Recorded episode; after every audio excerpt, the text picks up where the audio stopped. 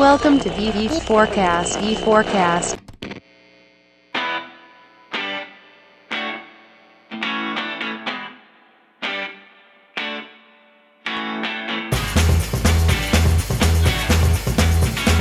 Você está ouvindo o V quatro Cast, na edição especial do V quatro News. Toda segunda-feira você acompanha uma versão exclusiva do V quatro News aqui no V quatro Cast.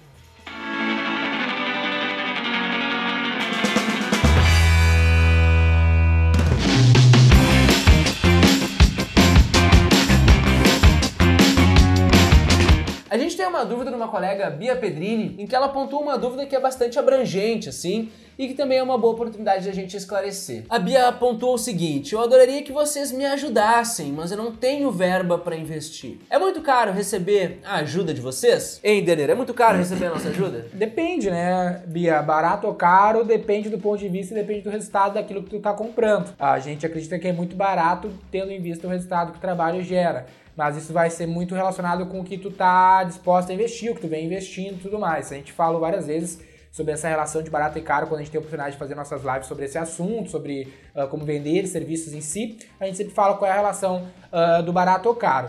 Mas a gente tenta trazer soluções para todos os bolsos, vamos dizer assim, para todos os momentos de negócio seria a melhor resposta, não para todos os bolsos, né? Para todos os momentos, para quem está iniciando, por exemplo, até a gente estava conversando aqui antes de entrar na live, porque os meninos aqui da nossa assessoria estavam dando uma, fazendo a primeira reunião da consultoria, né, que é um dos nossos serviços, para um cliente que nem abriu o negócio ainda, ele está na fase de implementação, de estruturação do negócio dele, e ele comprou um serviço nosso que se chama reestruturação estratégica, que é um, um dos nossos serviços mais baratos, vamos dizer assim, que contempla questões mais consultivas, o que obviamente nos facilita para cobrar mais menos por isso, tem menos trabalho operacional e é um produto de entrada, vamos dizer assim, no nosso serviço. A gente também tem várias unidades franqueadas que tem diferentes uh, relações de preço entre elas, que podem operar por um, um valor mais em conta, dependendo da complexidade do seu negócio, até um serviço mais premium, que é executado por nós mesmos, para negócios mais complexos. Então o que eu te indico é se cadastrar lá, não tem custo, a gente vai conversar com você, vai tentar ajudar você que está interessado em saber mais, seja você que está interessado em contratar a V quatro, implementar um processo, melhorar o processo do seu negócio, ou você que está querendo ser consultor de marketing, que está querendo ser microfranqueado, se cadastra lá no nosso site, que a gente vai conversar com você, independente dos valores, para ajudar você no que a gente puder. E caso tiver, tiver oportunidade no curto prazo para a gente fazer algum negócio junto, a gente vai encontrar a melhor maneira para isso. Se não, a gente vai dizer que não. Exatamente, mas é importante que a gente possa conhecer mais do seu negócio antes de fazer qualquer apontamento, né, Bia? Antes de seguir as, as pautas aqui que a gente trouxe previamente, o colega Luiz Santana, ele pontuou aqui no, no chat uh, uma oportunidade singular aí que ele está tendo. Ele pontuou o seguinte: estou prestes a fechar um contrato amanhã, um cliente que tem uma escola de inglês que ainda não está tendo lucros. Estou pensando em fazer a proposta em dois mil. Ele tem grande capital, está pagando os professores do próprio bolso e ele pergunta se a gente acha que o preço pode ser uma objeção muito grande. E se sim, se for uma objeção muito grande, o que sugere? Pensou em fazer por um preço menor no início, ir aumentando conforme o o projeto evolui. Esse é um aspecto muito importante, tá? Uma coisa legal até o momento é que tu já conheceu um pouco sobre esse cliente, então tu sabe que é uma unidade que ainda não dá lucro, eu não sei se ela ainda não, é, pelo que tu pontua, ainda não está tendo lucros, o que nos faz, nos faz acreditar que é uma unidade recente. É, isso é uma dúvida, é uma unidade recente ou uma unidade quebrada? Ele faz tempo que não está tendo lucro, está no vermelho. Exatamente, porque isso tem uma grande diferença. Se for uma unidade relativamente recente, que está num período de ascensão, conseguindo seus próprios os alunos, organizando essa dinâmica, muitas vezes o próprio custo do nosso serviço pode ser um custo natural ao que ele vai estar trabalhando. Um outro aspecto, se for uma unidade... Bom, é uma unidade recente, então não é uma unidade quebrada, tá? Partindo do pressuposto que não é uma unidade quebrada, isso é uma notícia boa. Se fosse uma unidade quebrada e a gente tivesse que, talvez, muitas vezes entrar numa dinâmica de discutir custos, para entrar nesse projeto, muitas vezes pode ser uma roubada, porque vários outros indicadores ou critérios do negócio do cara pode estar colaborando para que ele não tenha resultados e, cara, marqueteiro também não faz milagre, não é garantia de que atuando com você ou atuando com qualquer outro profissional, ele vai ter um resultado positivo. Mas beleza, o cenário é uma unidade recente. O grande desafio é entender quanto ele fatura. Possivelmente ele ainda não fatura o necessário para que ele tenha lucro. A gente precisa entender como ou quanto ele precisa para atingir esse ponto de equilíbrio e isso pode ser pautado, inclusive, em alguns dos objetivos do projeto. Mas tu acha que ele tinha que tensionar o preço em função disso, Leandro? Cara, tem que avaliar as, as possibilidades que ele tem de fazer isso. Por exemplo, se ele for... A gente sempre fala, o melhor jeito de vocês conseguirem trazer um balizador, assim, um lastro pro preço de vocês é comparar com outras opções que ele tem no mercado. Se ele for contratar uma agência tradicional, né, que a gente sempre bate conta aqui, como vocês sabem, provavelmente vai custar mais caro, ou ele vai contratar serviços operacionais que não vão solucionar o problema dele de fazer vender mais. Se ele for contratar um funcionário, provavelmente vai custar mais caro. Ou ele vai contratar um estagiário, um profissional desqualificado, entre aspas, um pouco experiência, que vai custar muito próximo disso, ou ele vai contratar um profissional já mais sênior, que vai custar nessa faixa, mais imposto, vai custar lá para ele quase cinco mil no final. Então eu acho que dois mil é um preço ainda muito barato, cara. O importante, tu colocar esse comparativo, né, esse, fazer esse contraste, ele vai, acho que vai ser um jeito mais fácil do que tu, da, depende tudo da forma como tu vai colocar esse preço pro cliente. Além disso, é importante que tu tenha verba de mídia, né? Não esquece que tu vai colocar esse preço, se tu não pontuar a verba de mídia que ele tem que botar separadamente, tu pode ter um problema na frente e convencer ele a fazer isso. Mas eu sugeriria que a gente não tensionasse o preço. O preço pode sim ser sempre uma objeção, naturalmente sempre é. Mas você pode também avaliar qual é o, o teu limite, qual é o mínimo do trabalho que tu pode, qual é o mínimo do, do custo que tu pode trabalhar. Se eventualmente não emplacar dois mil, tu pode ter uma margem de negociação, mas eu sugiro que você tenha um, um piso, uma margem, porque não adianta aceitar o quanto o cliente vai pagar, porque o cliente vai obviamente sempre querer pagar o mínimo possível e quanto menos ele paga, menos valor ele vê no seu trabalho e mais difícil vai ser de conduzir isso em médio e longo prazo.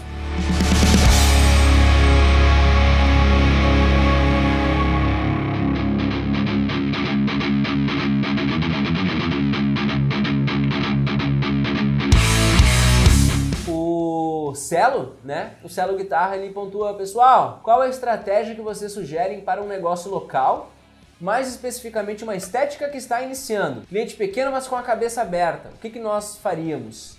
Cara, bem legal, bem ah, legal. Você tem, um, tem uma coisa legal, acho, especificamente para esse cara. Cara, o nosso primeiro, assim, um dos primeiros clientes da V quatro, não foi o primeiro, primeiro, mas foi um cliente bem relevante aqui dentro, a gente ficou mais de três anos atuando com, com eles, é a loja Visacom.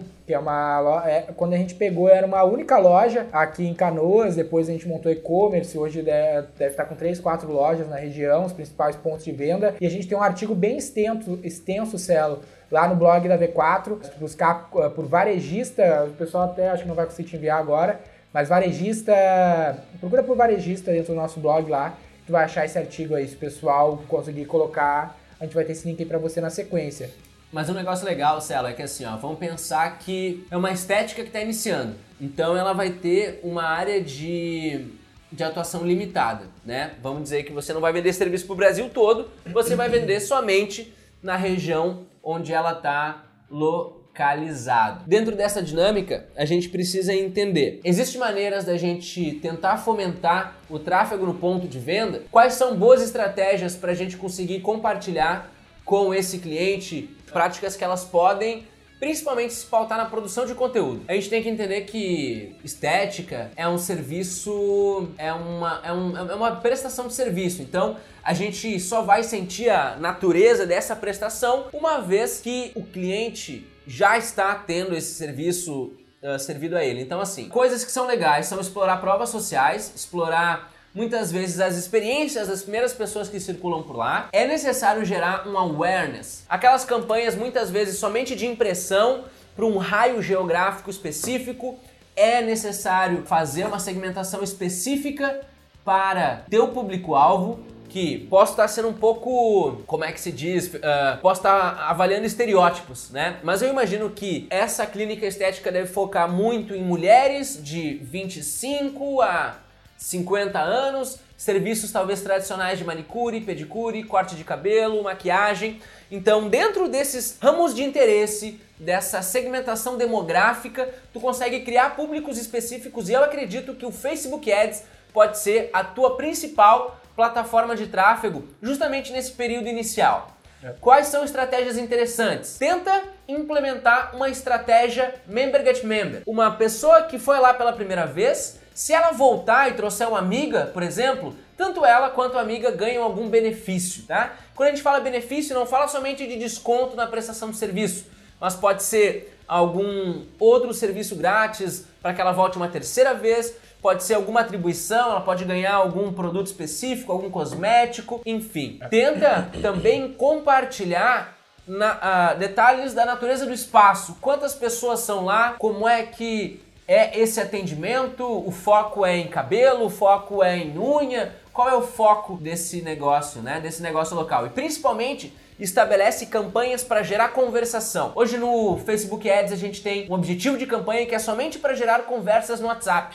O WhatsApp pode ser um grande, cara, uma grande ferramenta para que você inicialmente fazer com que esse teu público-alvo queira saber mais sobre o que, que oferece esse salão ou essa, essa clínica estética e fomentar para que as pessoas da clínica consigam interagir através do WhatsApp com esses possíveis novos clientes. Com essas pequenas sopinha de estratégias, essas pequenas duas, três coisas diferentes que vocês podem fazer, é uma possibilidade de vocês conseguirem ganhar um público e principalmente para a natureza desse negócio, ele se patua, se pauta muito, olha ó, legal, porra, massagem, porra, legal, Celo, é bem nessa linha mesmo, porque tu vai ver, e imagino que teu cliente saiba disso, que o maior potencial dela nunca vai estar em novos clientes, mas vai estar em clientes recorrentes, em mulheres que fazem o cabelo mensalmente, moças que fazem as unhas quinzenalmente, mensalmente, maquiagem para determinados eventos, para massagem também, o tipo de coisa sazonal que você vai fazer quatro vezes por mês, duas vezes por mês. E quanto mais esse negócio conseguir se utilizar da retenção, conseguir fazer com que os primeiros clientes retornem a consumir deles,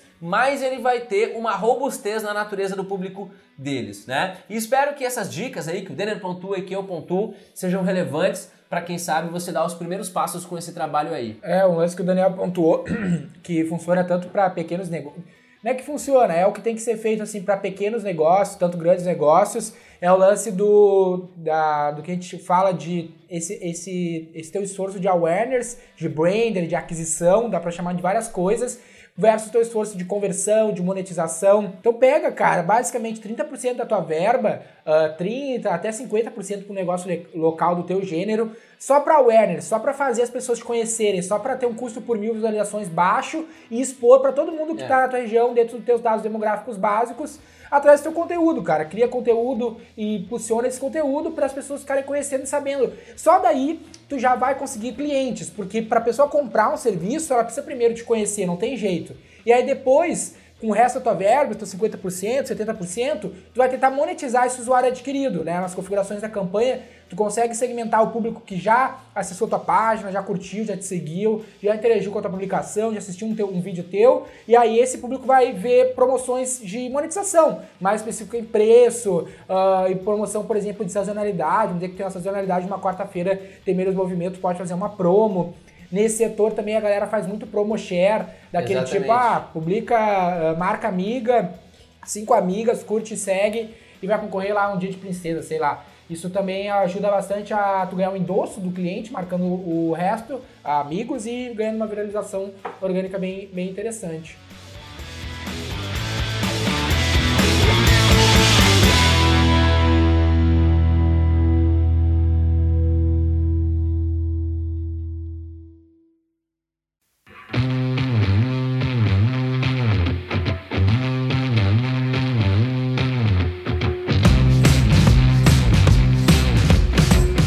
Tem uma dúvida do Vitor ali de como vender produto uh, fora de época, também é uma questão bem abrangente, mas eu sempre falo quando vem essa pergunta à tona, porque é uma questão natural de vários setores, que para mim sempre vem à cabeça uh, o case da Coca-Cola, né? No, um dos livros que inspirou muito da, do, da visão da V quatro, que é o livro como, uh, O Fim do Marketing, como nós conhecemos, do, do Sérgio Zima, que é o diretor de marketing da Coca-Cola. Ele conta um pouco da história da empresa, aonde uh, na época em que ele assumiu, não se tinha o hábito de tomar refrigerante no inverno, por exemplo. E aí ele fala que o grande lance é tu criar motivos para o cliente consumir o teu produto em toda, toda a época que for. Então ele fez isso com a Coca-Cola e hoje a gente vende Coca-Cola em países frios ou em momentos que não são apropriados para isso. Nós temos case da V quatro aqui, por exemplo, a primeira academia que a gente for, pegou para atuar aqui na V quatro, a gente tem uma sazonalidade natural na academia, como por exemplo no inverno vende menos. E a primeira academia que a gente pegou foi uma academia de pequeníssimo porte aqui do Rio Grande do Sul, uma cidade pequena, no inverno gaúcho, então tudo para dar errado. E acabou se tornando um grande case para nós, a academia na época não vendia praticamente nenhum plano mais, estava num da Rio Grande assim, e a gente no primeiro mês da campanha rodou cem por cento, a gente passou das cem vendas uh, de planos naquela academia. Esse case foi que nos levou para um cliente em São Paulo, que foi, nos levou depois para o Spotify, por incrível que pareça, uma empresa super pequena nos levou para uma das maiores empresas que a gente já atuou. Uh, mas é isso, cara, tu precisa dar motivos para o cara consumir o teu produto em qualquer momento. A necessidade, que é o motivo básico, como uh, refrescar no inverno, por exemplo, que é o, no verão, que é o motivo básico, a essência básica do produto da Coca-Cola, tem que ser mais criativo do que o óbvio, né? Criar outros motivos para as pessoas consumirem os teus produtos. E até pensando agora, tá? Isso não foi premeditado na época, mas a gente conseguiu esse resultado com essa academia local, principalmente porque a gente chamou atenção não ao hardcore fitness venha ter ah, é. resultados fortes. A gente basicamente chamou atenção para a natureza da comunidade, né? De que as pessoas interagiam entre si, de que eles gostavam de vir lá para interagir com outros alunos da academia. E o que acontecia é que essa academia acabou crescendo muito naquele público, que é o que a gente chama de público vida saudável, que são homens e mulheres com mais de quarenta anos, muitos aposentados, inclusive, que se utilizam do espaço da academia para socializar, além de sim, para fazer exercício. Mesma maneira com a Coca-Cola, ela fez da bebida ser uma ferramenta de socialização e de amor entre famílias e amigos e criou mais, criou algo além ao próprio produto. Então, é. se a gente puder criar motivos, muitas vezes motivos subjetivos para o consumo do nosso produto, a gente consegue enfrentar períodos é. de sazonalidade bastante severos, né, Daniel? A gente fala que chama isso de ganchos aqui na V quatro, né? Que são esses motivos que fazem a pessoa consumir teu produto. Dificilmente tu vai ter um único motivo, tu sempre vai ter, a gente sempre trabalha no nosso processo com quatro ganchos inicialmente por cada público, que normalmente a gente trabalha com quatro públicos. Então o público mais óbvio e o gancho mais óbvio é o público de estética na academia, vamos dizer assim, que tá lá treinando por estética, pelo gancho, que é o cara mais jovem, vamos dizer assim, que tem esse gancho da, de ficar mais forte ou mais magro, é os mais óbvios. Mas a gente também tinha o cara mais idoso, por exemplo, que tá lá por vida saudável. Então são propostas diferentes do mesmo serviço. E a gente acabou testando todos, que era, no caso lá eram quatro públicos, que eram modalidades, quem queria fazer luta, coisa assim, emagrecer, ganhar, ganhar peso, e quem queria vida saudável. E aí trabalhou diferentes ganchos ali, diferentes propostas para esses públicos. E aí a gente conseguiu encontrar que o público de vida saudável, do público mais velho, era o público que mais se convertia naquele momento. Então o fato de ser inverno ou verão pouco importava para aquele público ali, porque o bicho precisava, porque senão ia morrer mais fácil. É, exatamente, exatamente.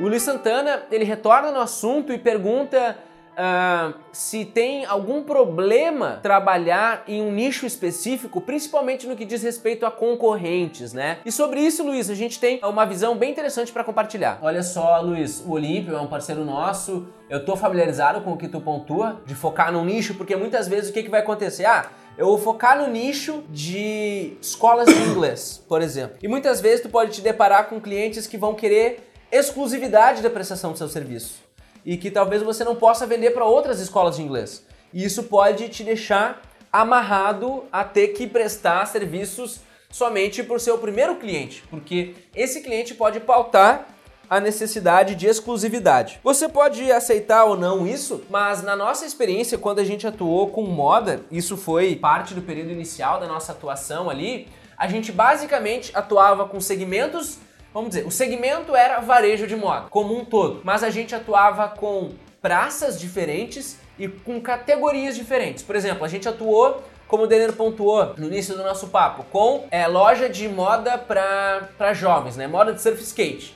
Daí a gente atuava em Canoas, que é a nossa cidade local aqui, com um cliente. Surgiu a oportunidade de um cliente idêntico, mas era em Porto Alegre. Então a gente, durante muito tempo, mais de dois anos, conseguiu atuar com ambos os clientes, embora houvesse uma meio que uma rixa entre eles, um queria sempre saber através de nós o que, que o outro estava fazendo, mas a gente conseguiu manejar de maneira muito bem, porque as praças eram diferentes. Ao mesmo tempo que a gente também já atuou com moda feminina na nossa região. E a gente atuou com moda feminina, com vestuário, teve a oportunidade também de atuar com lojas de, com lojas de bijuteria, aquelas bijuterias, tipo aquelas lojas de... tudo por quinze reais, tudo por dez reais, era bem esse tipo.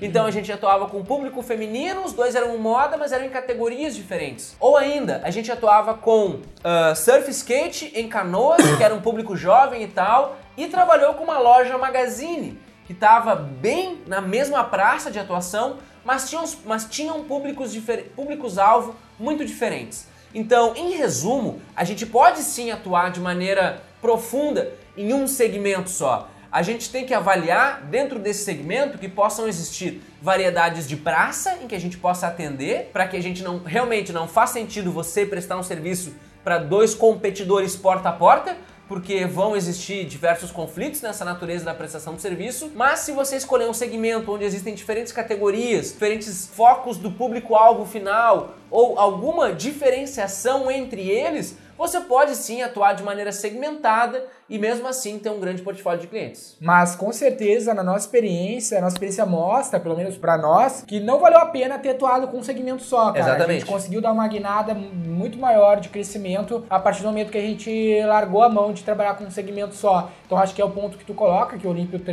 traz que não é bom atuar com um setor só, e a conclusão pra nós é a mesma, cara, não é bom.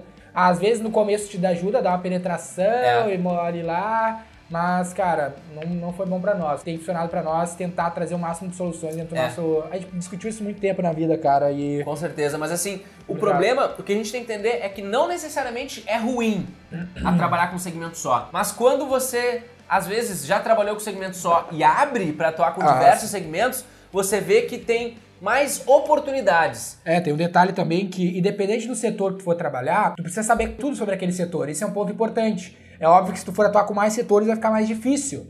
Por exemplo, cara, desse, desse primeiro cliente aí da, da V quatro, que foi a Visacom, eu atuei muito tempo só com a Visacom, na época que eu atuava sozinho, e eu fazia coleção com o cara, ia comprar junto com ele, uh, eu implementei todo o R P novo da empresa, ajudei eles a mudar de escritório, ajudei toda a gestão da empresa, além do marketing digital. Porque eu precisava conhecer todas as peculiaridades do setor, muito disso, muito da visão da V quatro, de sacar a lucratividade, de entender o background das empresas, que vocês notam que é diferente do que a maioria das agências fazem. Foi graças a essa experiência com a Visacom, que me ajudou a formar essa mentalidade de que, cara, tem coisas no, nos bastidores da empresa que muito profissional de comunicação não sabe, que é importantíssimo para ti saber o que é um markup, né, a questão das peculiaridades de seasons, né, de temporadas, de coleção, sazonais, né? Que são específicos do setor de moda, fast fashion. Então, essas peculiaridades de um setor, a gente precisa saber o máximo possível do setor que a gente está atuando. Isso vai nos ajudar muito. Uma coisa básica que tu pode fazer é entrar para dentro da empresa do cara, literalmente, num cliente novo, em um setor que tu não conhece. E uma coisinha bem básica é tu seguir várias empresas do setor que tu tá atuando. Até, recentemente, eu até dei uns um, um follow em vários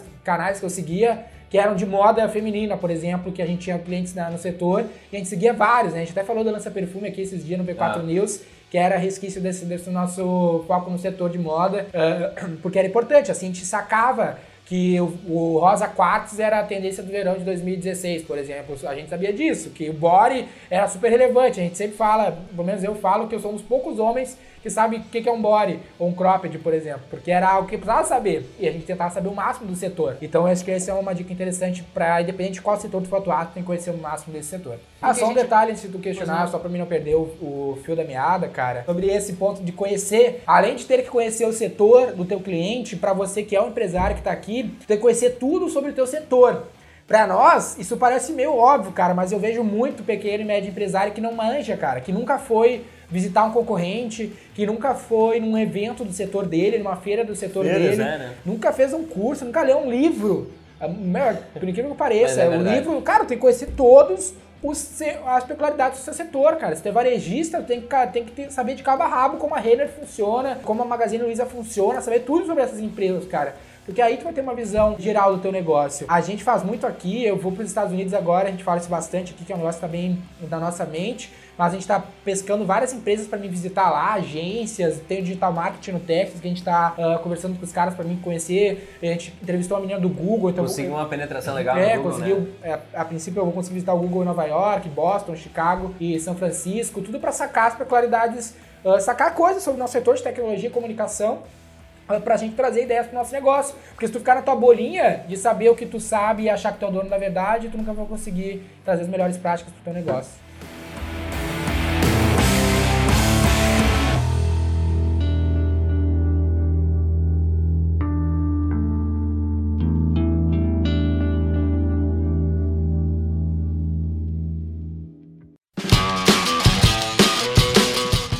gente vai voltar na dúvida do Rodrigo Alveri Alves, que ele pontuou que era um consultor de e-commerce, enfim, estava com algumas dúvidas, e ele falou que tem um cliente que está iniciando um e-commerce com vendas de pneus, mas o foco não é necessariamente vender o produto, porque eu imagino que ele não tenha muita margem nos pneus, mas principalmente vender os serviços atrelados ao produto, hum. tipo uma troca de pneus, ou seja qual for, os serviços que é onde ele possivelmente tem margem e que ele quer emplacar junto à venda de produto. É, até um... Nesse cenário é melhor fazer Facebook Ads ou Google AdWords, Daniel? Não seria essa a pergunta, cara, porque e-commerce está errado pro cara. Se ele quer vender serviço, ele não tem que vender online, entendeu? Por que que eu vou comprar o e-commerce online dele... Uh, vou comprar o pneu online dele, porque dificilmente ele vai ter um preço mais competitivo do que os players que estão vendendo, sei lá, na Americanas, uh, nos grandes, nos grandes marketplaces. Talvez pelo frete ele possa conseguir, mas eu focaria num, num, face, num próprio Facebook ou num AdWords uh, já localizado, onde ele tem um serviço, onde ele pode talvez uh, dar um desconto para esse pneu ou aumentar um pouco a margem dele do pneu e dar o serviço grátis, já que ele tem a, ele quer trazer o cara para o ponto de venda. O pneu só é um boi de piranha, né, uma isca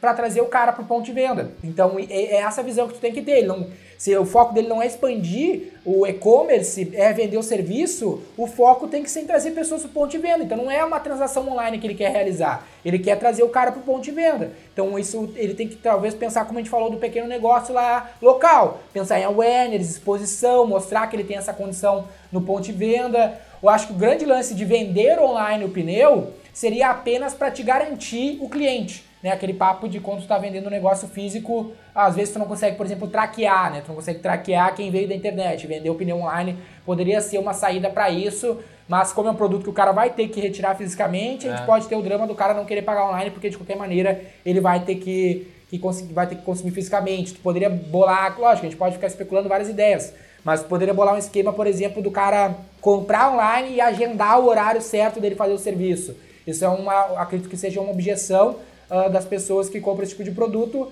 que é, puta, eu vou ter que ir lá esperar, deixar meu carro o dia inteiro, então se eu posso ir lá e chegar na hora certa, fazer o trampo na hora certa, pode ser uma objeção. Mas eu acho que essa tem que ser a visão, cara. É. Se tu não quer escalar o e-commerce, pensa que o teu foco não é vender online, é, ver, é trazer pessoas pro ponto de venda. Exatamente. E o pneu só é um bom de piranha pra isso. E daí tu tem que pensar que então esse teu e-commerce pode não ser uma loja virtual, mas pode ser um caminho para gerar essa oportunidade de contato. E aí sim faz sentido com a pergunta anterior. Se vai conversar via telefone, via WhatsApp, todos os canais de comunicação são bem-vindos, e quanto mais variedade possível tu tem de interagir com o teu público-alvo, melhor vai ser para a empresa. E aí sim, cara, tu tem um possi- uma possibilidade de um vendedor trabalhar ativamente, uma vez que tenha o contato de WhatsApp dessa pessoa ou que tenha um número de telefone. Então acho que o foco desse projeto está muito mais em gerar as oportunidades através do ambiente digital do que necessariamente ser um e-commerce online. Um detalhe, não sei a peculiaridade desse teu cliente, cada empresa é uma empresa, cada dono é uma cabeça, uh, mas se ele tiver visão de longo prazo, um lance bem interessante que tu poderia bolar, cara. Mais uma vez, dá uma olhada nos nossos podcasts, a gente sempre fala que a gente explica bem nos podcasts, nas entrevistas do método V quatro, e a gente sempre dá ênfase no pilar da retenção. Mas o que eu vejo nesse setor é o quê? O cara comprou um kit, kit de pneu lá, trocou todos os pneus. Normalmente tem um período padrão que esses caras vão precisar de novo. Então se tu ficar atento a isso via um C R M uh, e poder fazer uma, um atendimento ativo, tu sabe, cara, cada um ano uh, o cara vai trocar de pneu. Então tu pode uh, programar o teu marketing, o teu, as tuas vendas para fazer um contato ativamente com esse cara. Que daqui um ano, cara, a gente vai ativar esse cara para fazer essa troca. E daí tu pode dar uma, um desconto, tudo mais, sei lá, bolar um esquema assim. Exatamente.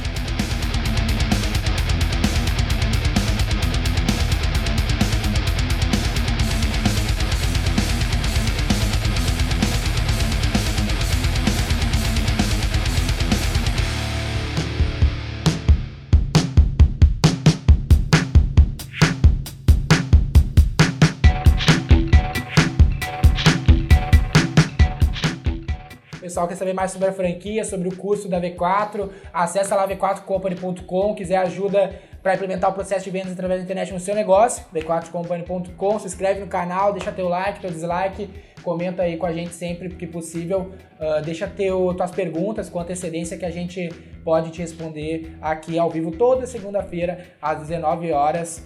Uh, aqui no YouTube da V quatro Company. Exatamente, dezenove horas horário de Brasília. A galera que a gente não conseguiu abordar agora a gente vai abordar na semana que vem aqui. Os nossos colegas vão estar atentos para a gente conseguir não deixar nenhuma pergunta para trás.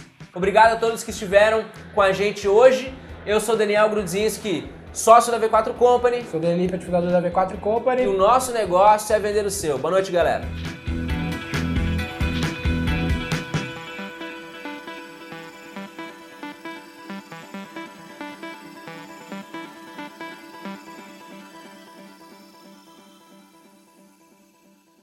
Este conteúdo é um oferecimento V quatro Company. O nosso negócio é vender o seu.